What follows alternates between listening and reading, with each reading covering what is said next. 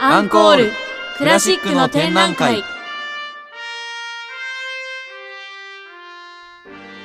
皆さんはクラシックはお好きですか？クラシックと聞くとなんだかお堅いなと考えているそこのあなた。この番組はそんなあなたにもクラシックがお好きなあなたにもとっておきの番組です。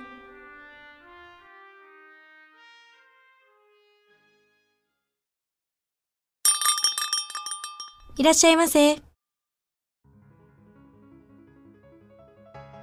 ここは、音大出身の私がアルバイトしているクラシック喫茶アンコール。クラシック喫茶といっても、クラシック音楽に詳しい人ばかりが常連客ってわけでもない。現に私が音大出身だってことは、オーナー以外誰も知らない。最近先輩がクラシックに目覚めたらしく、バイト中豆知識をずっと話してて。おうロミオあなたはどうしてロミオなの？何をやってるんですか内田先輩あ、萌えちゃん、ふーちゃん。いやー今ね、秋の市民演劇祭のオーディションに向けて練習してたんだよ。へ今年はね、ロミオとジュリエットやるんだってさ。え。へえ。そこで俺考えちゃったんだよね。この曲めっちゃくちゃロミオとジュリエットにぴったりじゃない？ベートーベンの月光ソナタですね。うん確かに。なんか、月の光に照らされたバルコニーが見える気がするんだよね。まあ、この曲、ジュリエットっていうか、ジュリエッタに贈られた曲ですしね。へえ、そうなの？はい。ベートーベンがジュリエッタというご令状に検定したそうですよ。おおそれならますますやる気湧いてきたよーしおうロミオあなたはどうしてロミオなの？てか、内田先輩。え、え、何？なんで内田先輩がジュリエットやってるんですか？え、あ、いや、これジュリエットのセリフなの？有名なセリフだからさ、練習しようと思ってたんだけど。何を言ってるんですか？ちゃんとやってください。名作ですよ。はい、ほら。第2幕、キャピレット家、裏庭のバルコニーのロミオのセリフから。え、え、キャ、キャピ、キャ、キャビレッツ、キャ、え、キャピもう舞踏会場には戻れないでしょ？え、あ、んえ、え、ぶ、ぶ、舞踏会場には戻れない。ぼ、僕をごろ、ごろ、ごろ、ごろつき？あ、これなん、え、なんて読むのこれ？罵ってです。オーディション合格までの道は遠いですね。萌えちゃん、厳しいよ。内田先輩は演劇に目覚めたのかな？演劇やり始めたんですね。な演劇やり始めましたねしかもルロビオとジュリエットでジュリエットのセリフ 喋ってるのが面白い。アホですね、あいつは。有名なセリフだから、いや、どこっていうところがね、面白いですが、はいまあね、その、あの、さっきの物語にも出てきたように、うん。これ一応ね、あの、ベートーベンが女の方に、ね、向けて書いた曲ではあるんですけど、うんまあ、ベートーベンね、3回目そうですね、確か ?3 に。回目ですよね。うんまあ、ただ、あの、ベートーベン誰ぞやって思ってる人ももしかしたら、いあの、いるかもしれないので、ちょっと軽くベートーベンの説明から入りたいと思います。とベートーベンは、えっと、本名がルートヴィッヒ・ヴァン・ベートーベンはい。と、まあ、ドイツ、あの、のロマン派の音楽の作曲家なんですけれども、と1770年から1827年まで生きた作曲家です。うんちょうど2020年にベートーベンの生誕250周年のイヤーがあって、最近すごくね、あの話題に上がっうんた作曲家でもありますね。まあ、みんな好きですしね。そうですね。まあ日本だと学生って呼ばれて、あの、楽しいっていう字に音楽の楽に、えっと、聖なるの聖うん。うん。っていう字を書いて学生って呼ばれていたりだとかして、はいはいはい。とまあ古典派の音楽からまあロマン派の音楽までのその先駆けとなった、うん。あの作曲家でもある、ちょっとロマン派に入るぐらいのところの作曲家でもある。うん。ベートーベンなんですけれども、まあベートーベンってね、あの交響曲のイメージがすごくはいはいはい。皆さん強いんじゃないかなとうん。思います。で、まあこの日本でよく呼ばれているこの学生って言われるのはまあなんでかっていうと、はい。なんかその当時ってベートーベンがその宮廷音楽家とかがいっぱいいた時代に生きてたんですけど、まあ、教会とかその王様とか宮廷とかに仕えてみんな作曲をしてたんですね。うんうんうんで、まあ、その、カツラを被るっていうのが絶はいはいはいはい対だったんですよ。もうバッハの時代からそうなんですけど、ああの当時。だけで、が、カツラを被って、あの、あの、一礼をして入るみたいなうんのが絶対だったんですけど、まあまず、ベートーベンって身分がちょっと低かったんで、うん。まあ、裏ぎ、裏口とかからしか入ることしかできなかったんですね。身分的なことを。うんうんうんなのに、彼は、カツラをバーンって取って、はいはいはい。なんか正面玄関からしか俺は入らないって言って宣言して、なんかその、まあ王様とか、うん。宮廷とか教会とかそういうために音楽は書くんじゃなくって、もっと音楽は自由であるべきだっていうのを、もう初めてこう行った。てっていうところがあるんですよね。うん、まあそこも含めてなんか学生って呼ばれてたりするんじゃないかってよく言われていたりするんですけども、ん。まあこのね、次曲にね、入りたいと思うんですけど、うんまあベートーベンって生涯で32曲のピアノソナタを書いてるんですよ。うんで作品として。で、有名なのだと、悲壮と、まあこの月光と熱情、三大そうね言われますよね。三大ピアノソナタうん。なんて言われてたりするんですけど、一応今回取り上げる月光は、まあピアノソナタ第14番のエイハ単調。はい。で、作品27の2っていう、うん。一応そのタイトルに幻想曲風ソナタっはいはいはい。て書いてあるんですよね。うん。ソナタクワジウナファンタジアって書いてあるんですけど、はいはいはい。まあその、この曲が1801年に作曲されていて、ちょうど1800年代に入ったぐらいから、まあ30歳になってるんですけど、ベートーベンって。はいはいはい。30歳になって、えっと、まあ、だんだんだんだんこう音楽の都って言われてる、ウィーンで、うん。まあ、作曲家としての地位がこう上がっていくわけですよね。はいはい。で、よく言われてる傑作の森って、う。うんん、言われてるこのベートーベンの名作を連発こうしている時期うのんその作品でもある。んですよ。ね。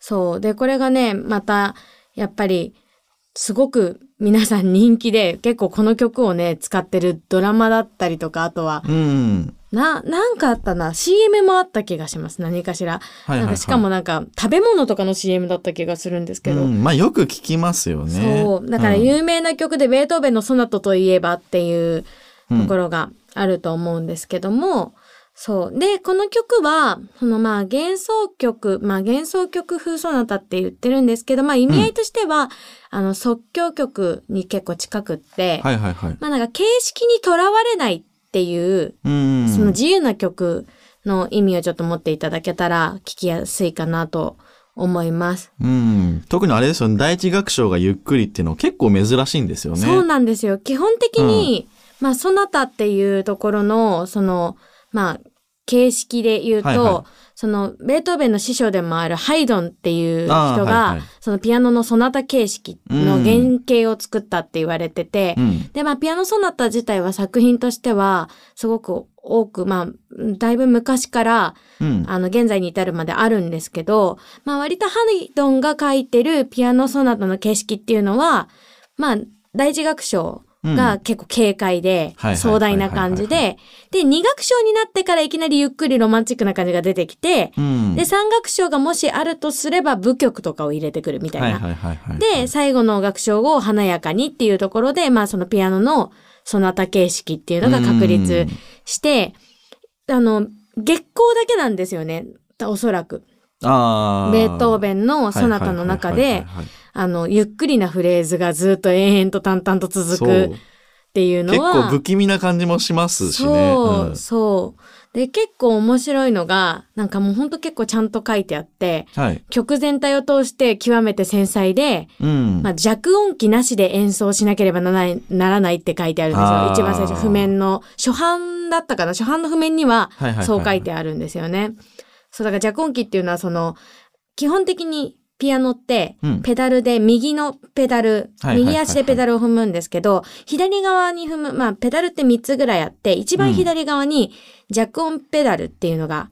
あるんですよね。その弱音ペダルを踏んじゃダメだよ。だから自分のその技術だけでピア、ペダルを踏みっぱなし、まあだから、まあ踏みっぱなしで、もう、ダンパーペダルって言ったりするんですけど、うんこの音を伸ばす通常のそのペダル踏みっぱなしで弱音機は絶対使っちゃダメってういうん風に、まあ、こう、あの、書いてある。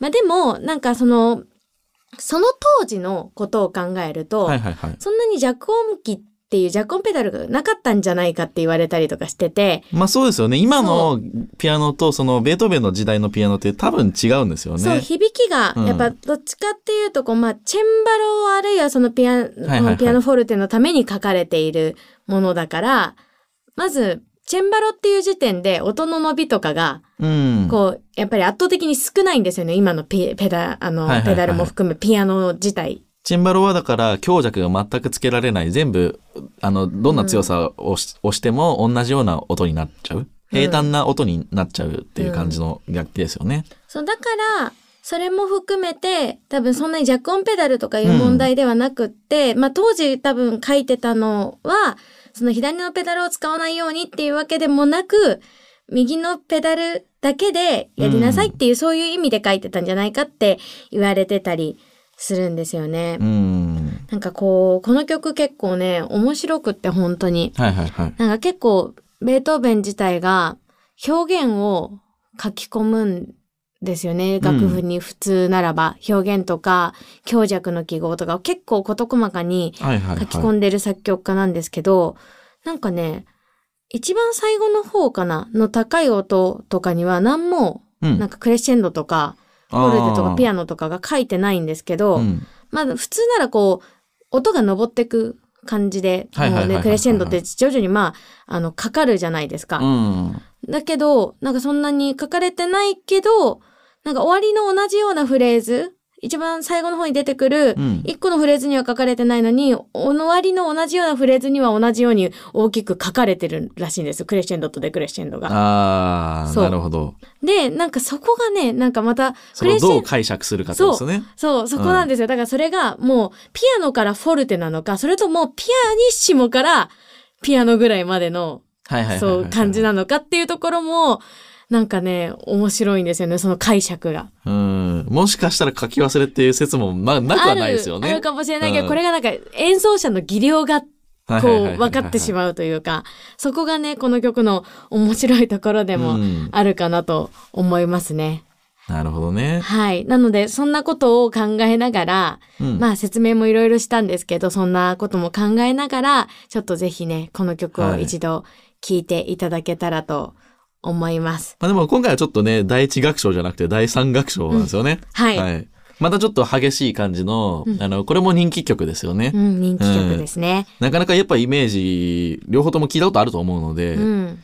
全然い第一楽章、第三楽章違うんでね。はい。これも面白いですよね。なので、ぜひね、聴いていただけたらと思います。はい。それでは、ベートーベン作曲、月光の第三楽章です。どうぞ。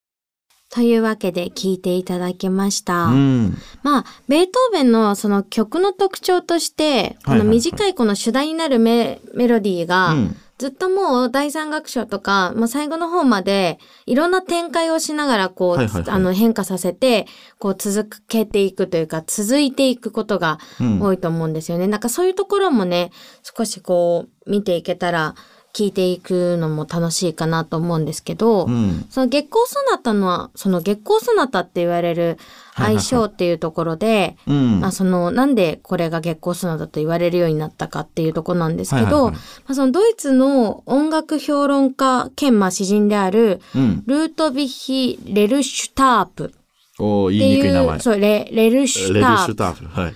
さんっていう人がはいはいコメントをしたらしいんですよ。うん。で、その、それが、えっと、ベートーベンの、その、死後5年ぐらい経過した後だから、さ1832年うん。に、なんかその第一楽章をもたらすその、その効果っていうところで、はいはいはい。スイスのルツェルン湖の月光の波に揺らぐ小舟のようだとはいはいはい。言ったらししいんです。そしたら、その以後、まあその10年経たないうちに、うん。と月光ソナタっていう愛称がドイツとか英語とかのそのまあ出版されるものでうん。使用されるようになった。で、19世紀あの終盤とかにはもうこれが世界的に知られるようになったらしいんですね。なんかあれですよね、ベートーベンが別に月光っていうふうに名付けて、月をテーマにして作ったわけではないんですよね。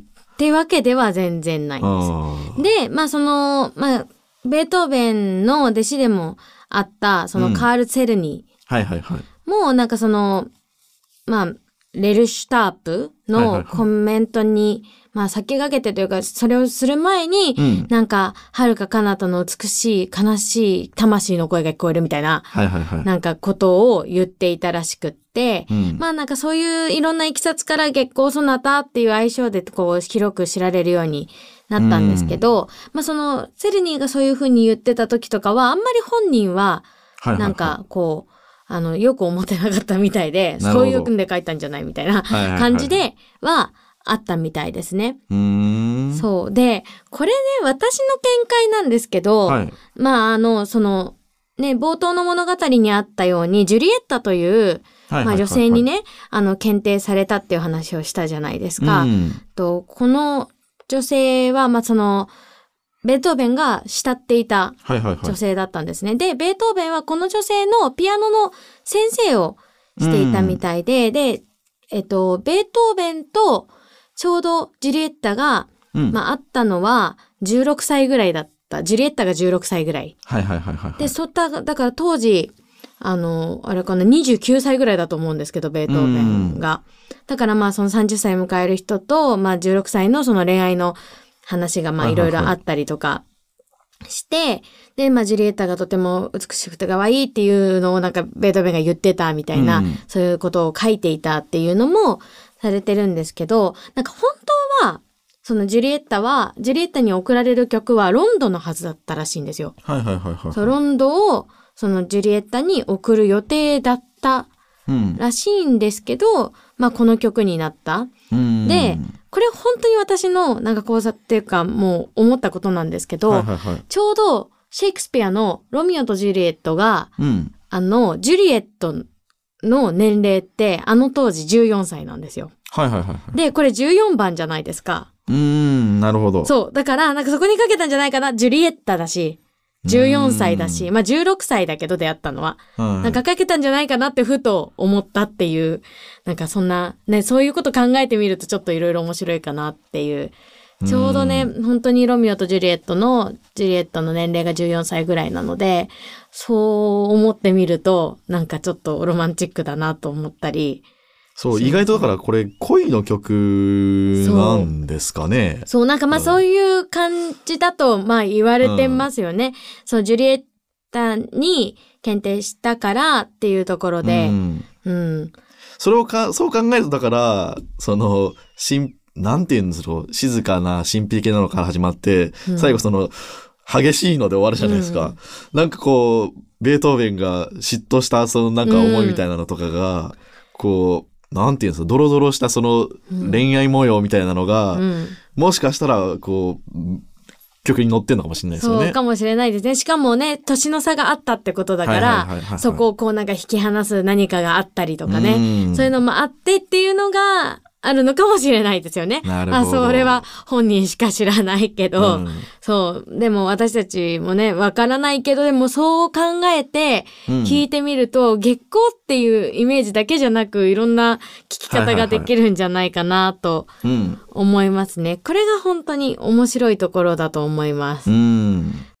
アンコール名盤コーナそう。そんなわけでですね、はい。そんな曲の、まあ、名盤コーナー名盤にコーナーに行き行きますか。たいと思いますが、はい。内田さん何かありました？そうですね。やっぱり、これ、有名でピアノソナタっていうので、まあ、ピアニストはすごい取り上げることが多いと思うんですよ。うん。だから、あのーまあ、結構いろんな人弾いてますよね。本当にいで。あのーなんて言うんだろう。割と、こう、自由なうん。演奏から、まあ王道な演奏からいろいろたくさんあると思うんですけれど、うん。まあまず一番聞きやすいというか王道的なのかな、うん。言うと、まあバックハウスさんが、えっと、まあちょっと昔なんですけれど、やってるのが結構王道的な弾き方で、あのーまあ聞きやすいかなとは思います。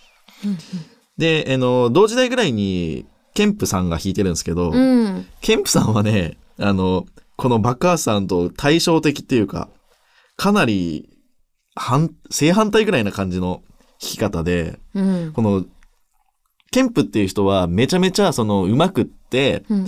あの、正確に弾くっていうタイプではなく、なんかどっちかというと、情緒的、感情的なものの弾き方をするタイプだと思うんですけれど、確かに。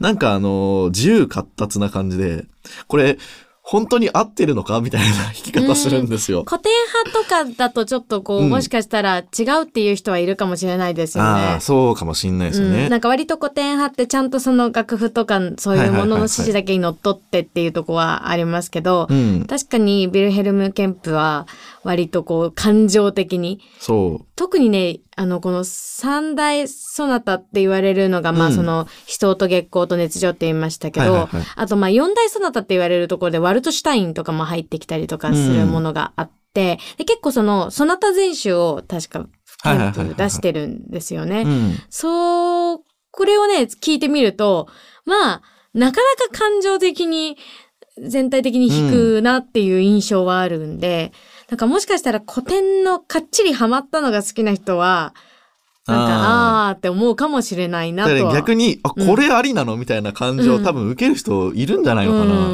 ん多分結構有名な曲だと思うんですよ。うんだから、あれ？こんな曲だったっけみたいなパートが結構あるように聞こえるんですようんね。うん。だから、悪い言い方しちゃうと、下手くそとか、なんて言うんだろう。よく覚えてないで、うろ覚えでやってんだろうみたいな。聞き方に聞こえなくもないんですよ。そっかそっか。そう。ただ、それが、えっと、ちょっと面白く聞こえるので、うん。僕は結構好きなんですけど、うんうんあの、んなんだこれっていう人は多分いるかもしれないですね。うんだから王道的なのだったらそういうバカースさんの方が、まあわかりやすく弾いてると思うので、うん。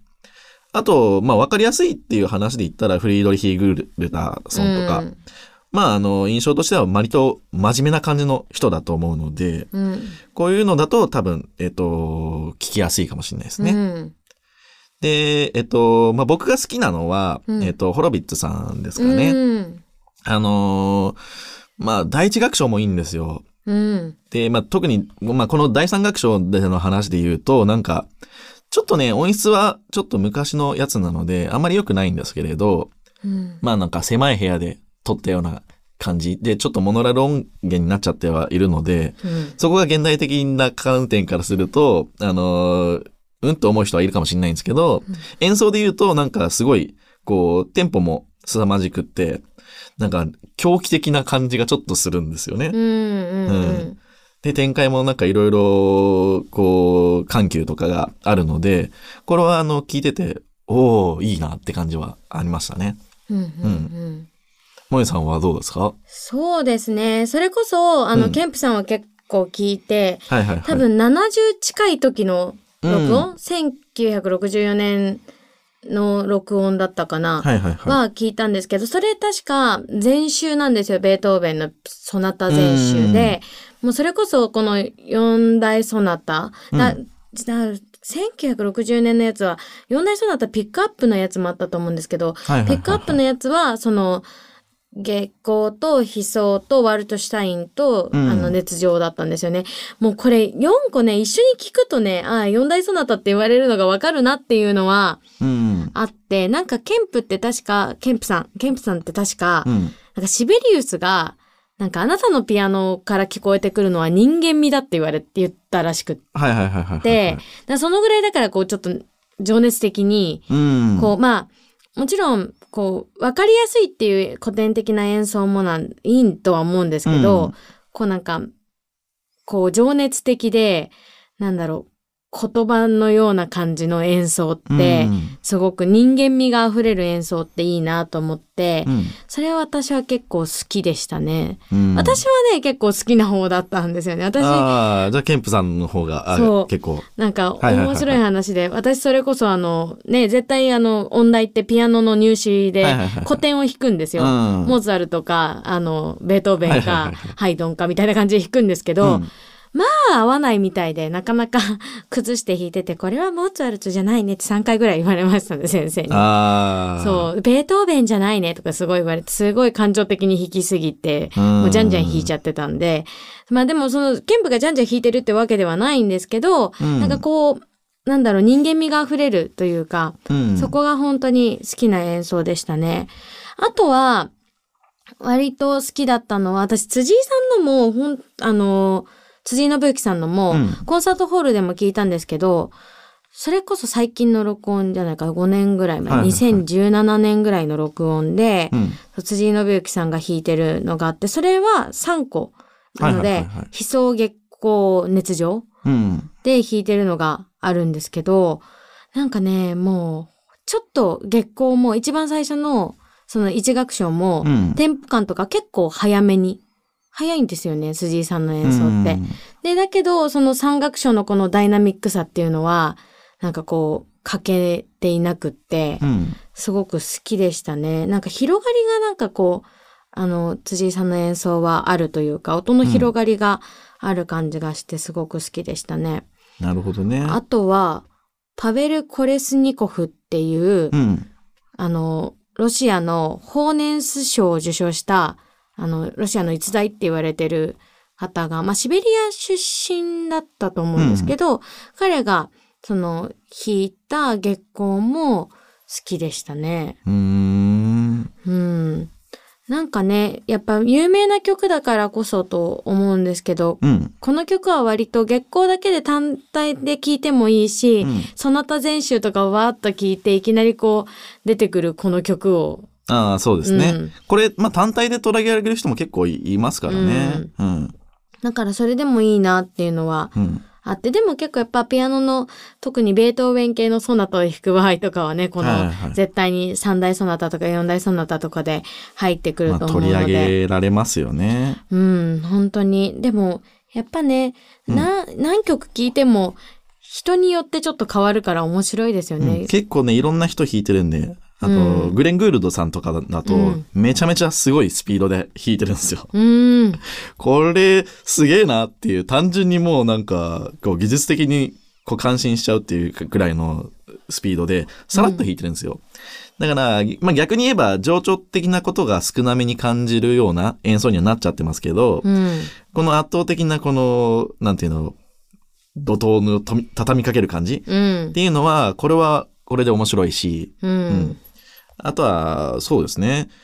個人的にちょっとね、気になったのが、ラドゥ・ルップさんっていう人がいるんですけれど、うん。この人の、あのー弾き方が結構強弱とか崩しとかが多彩な感じのこう弾き方で、これはちょっとね、あのー YouTube かなんかでも聴けると思うので、あの、ぜひ聴いてもらいたいなと。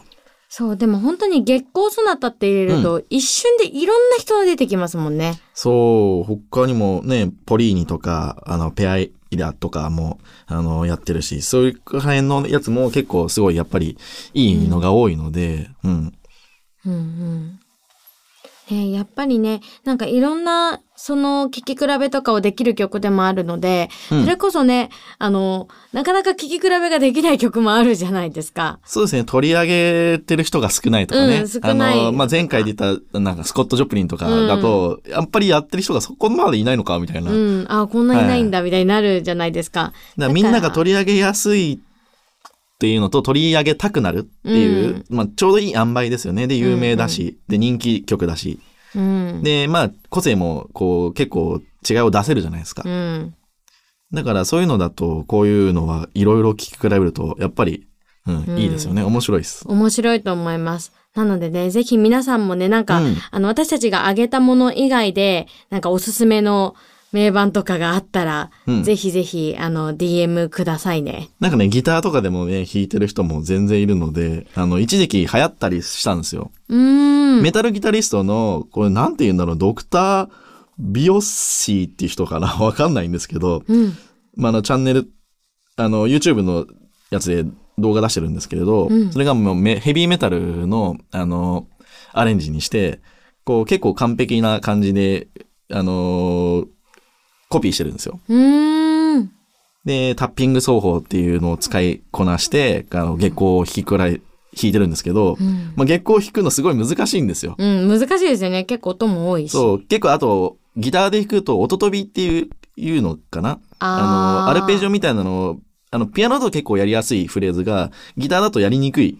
ああの、飛び方がちょっと、うん、こ、こんなに飛ぶの？みたいなのがあったりするので、弾きにくいので、なかなかチャレンジしてる人がいなかったんですけど、こういう人が出てきてからは、うん。あの、みんなそれを、じゃあ、それをコピーして、うん。チャレンジするっていう人が増えたりして、へえ、結構そういうのも面白いですよね。うん。そう、なんかやっぱね、違う楽器でやってるものとかがね、なんかあると、それも聴き比べでね、うん。なんか、あ、この楽器だとこういう感じになるんだとか、雰囲気また変わるなとか、うん。月光っていう感じじゃなくて、なんか、はいはいはい。あの、違う感じになるな、少しもっとダークになるなとか、ね、月も月で、なんか満月か、三日月かとか、そういうのも、おぼろ月よかとか、うん。そういうのも、なんかね、見れたりすると思うので、ぜひね、皆さんも聞き比べていただけたらと思います。うんそんなわけでね、番組の、あの、インスタグラムやツイッターにも、ぜひぜひ、あの、今後特集してほしい曲だったりとか、あとは、こういう名盤見つけたよとか、この名盤聞いてみたよなんて、感想も、あの、受け付けておりますので、ぜひ、寄せていただけたらと思います。番組のツイッターがですね、アットマーク、アンコール、アンダーバー、クラシック、アットマーク、ENCORE、アンダーバー、CLA、SSIC です。番組のインスタグラムは、アンコール1029アンダーバークラシック、ENCORE 1029アンダーバー CLA、SSIC です。ぜひチェックしてみてください。お願いします。そんなわけで、本日のパーソナリティは岩井萌と、内田でした。ブラビーさよなら